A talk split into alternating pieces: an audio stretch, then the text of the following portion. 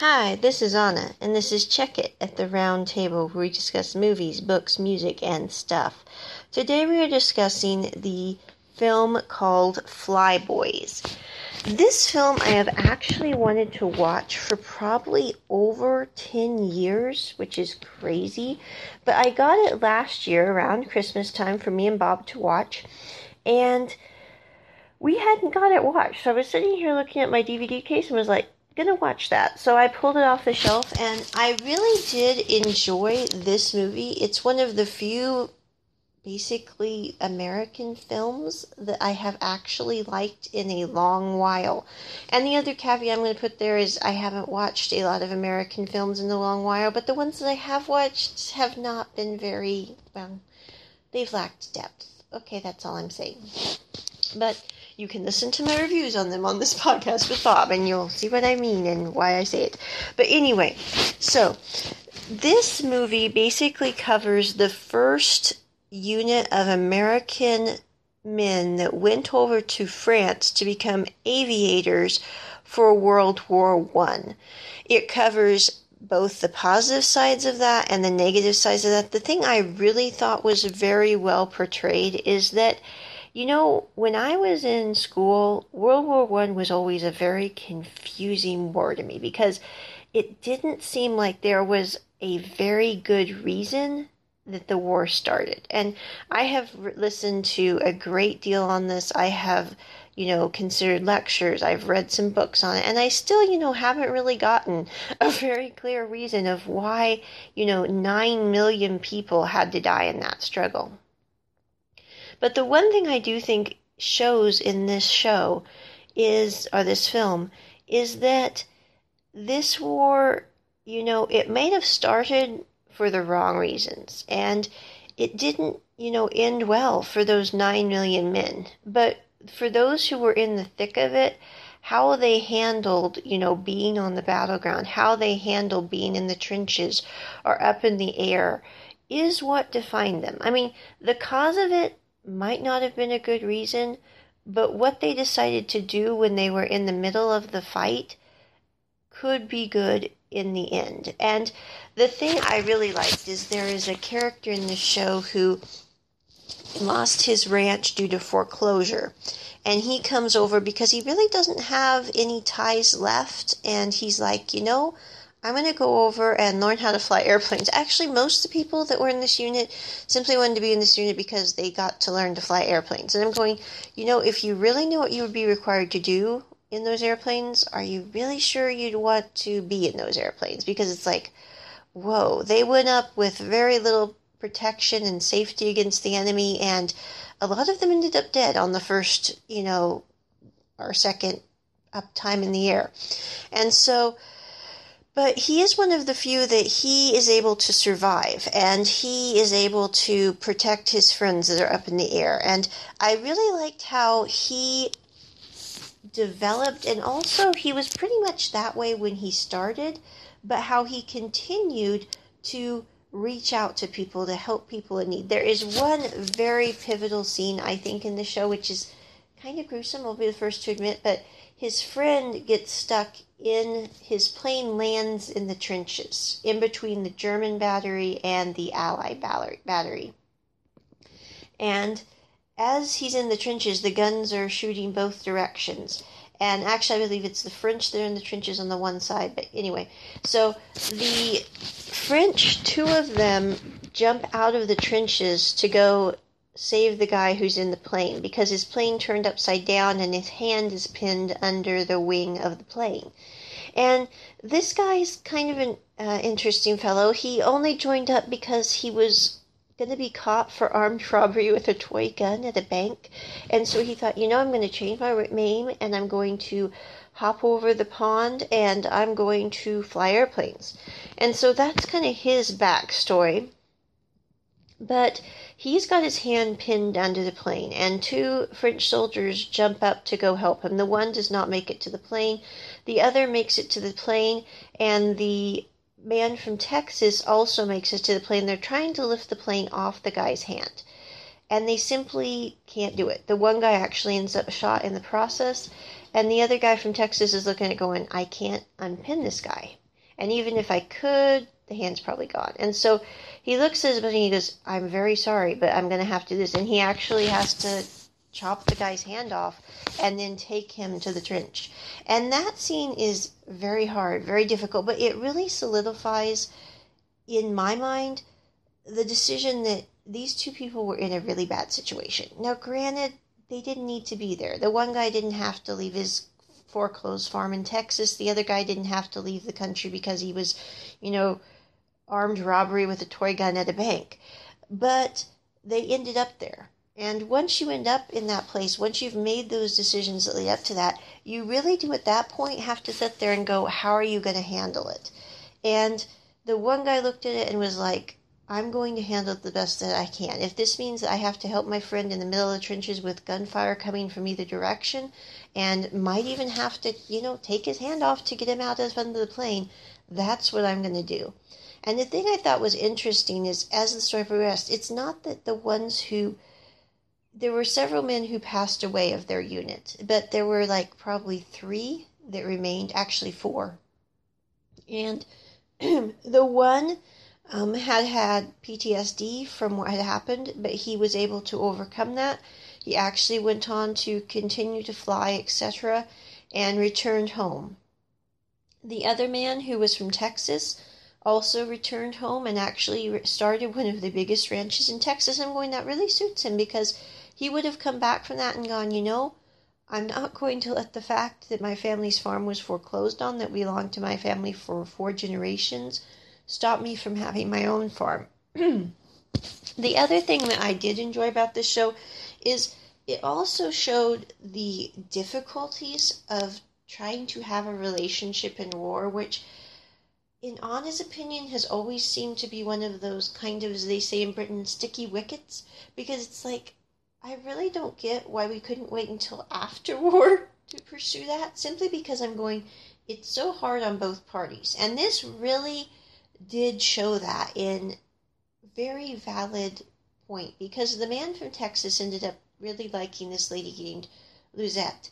And he actually saved her and her three nieces and nephews from being in German occupied territory because he flew over when he wasn't supposed to, grabbed the kids, and then grabbed her and got them out of there. So, in my opinion, the relationship was worth it just because those four individuals didn't end up dead in German occupied territory, which that's no offense to the German troops, but I'm going, that's what probably would have happened given the situation and given the current political climate at that time.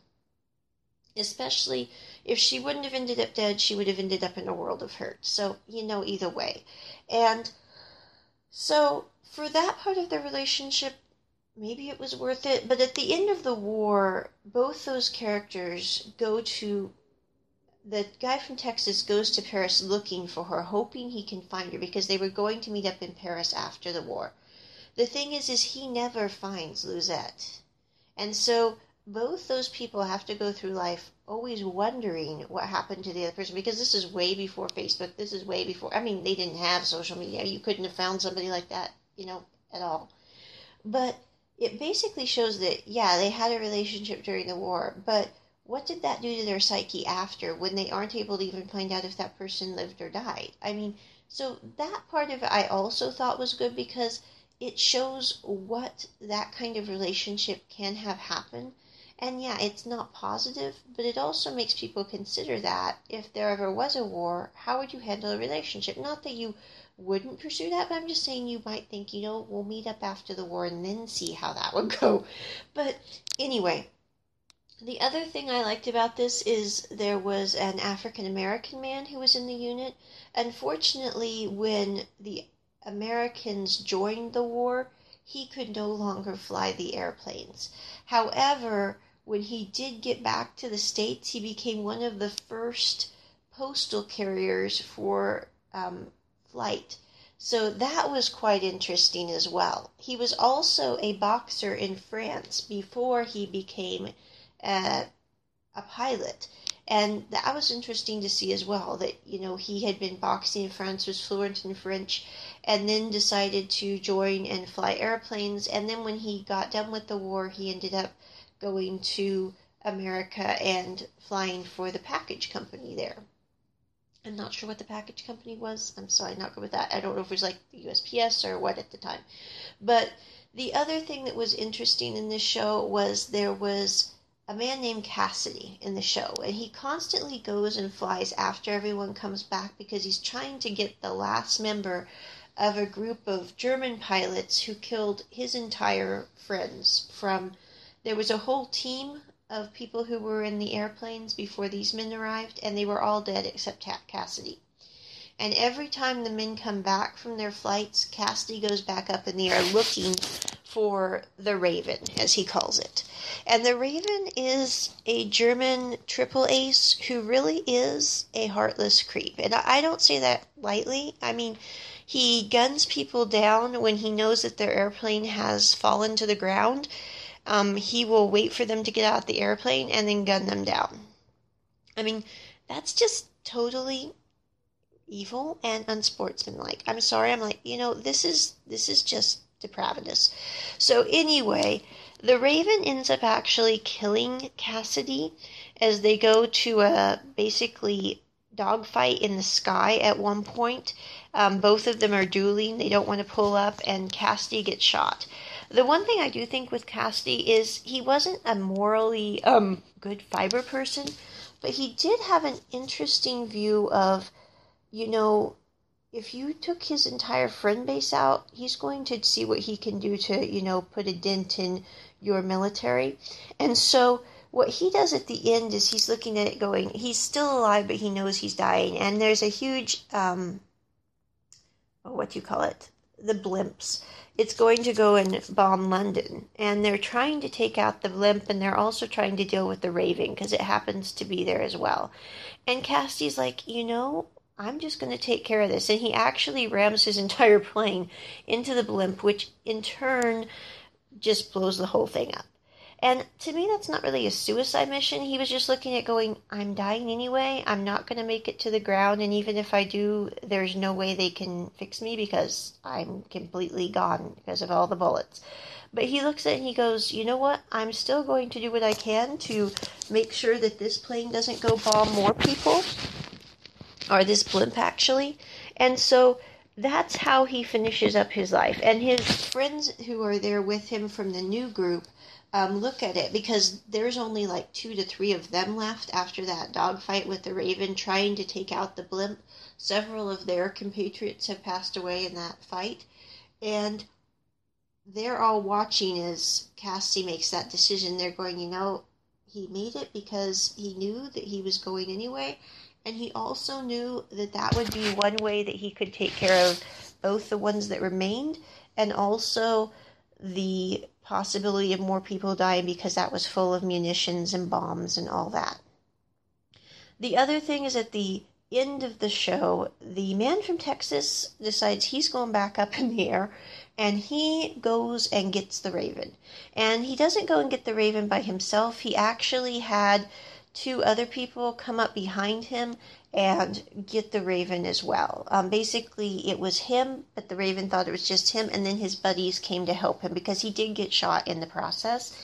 And they take care of the raven, so he's no longer going to be there to try to hurt anyone else because he really is. I mean, and I'm not saying it because you know it's the Germans versus the Allies. I really don't have any opinion either way on that because I'm going that war was really kind of senseless in so many ways, and people had to die that didn't have to. But how you handled yourself and your honor system during that war, I think, did matter. And the character who was the Raven didn't have an honor system.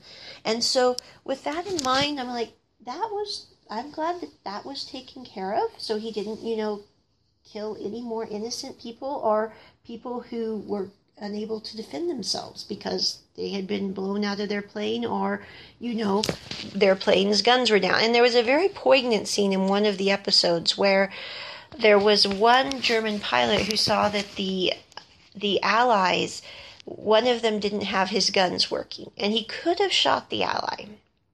And he was like i'm not going to do that. He actually comes alongside the ally tips his hat to him and says basically you know I'm not going to shoot at you because you don't have the ability to defend yourself, and that wouldn't be a fair fight.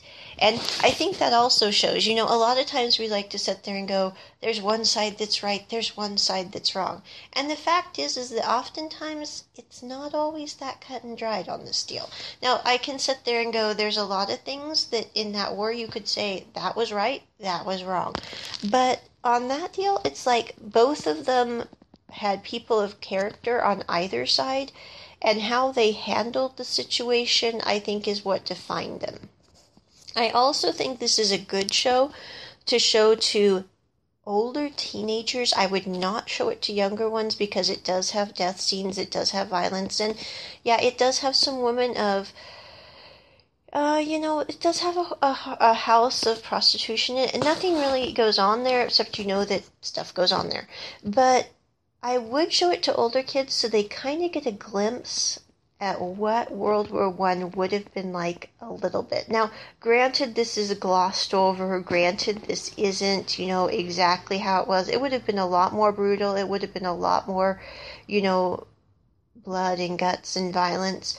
But it would give them a little more of an idea. I also think, you know, even after all that I've seen on the subject, this one really did bring home the fact that a lot of these men didn't really even know why the war was going on. They just knew it was going on and they happened to be in the middle of it because they'd chosen to be there. And there's one scene with Casty and the gentleman from Texas, and I'm sorry, I don't remember his name in the show. But anyway, where he, the gentleman from Texas comes in to their basically watering hole there, and Casty's there by himself, and he's trying the man from Texas is trying to make sense of the nonsense and the craziness of this war and how they even got into it. And Cassie looks at him and goes, If you're trying to make sense of why we got into this war, you're not going to make sense of it.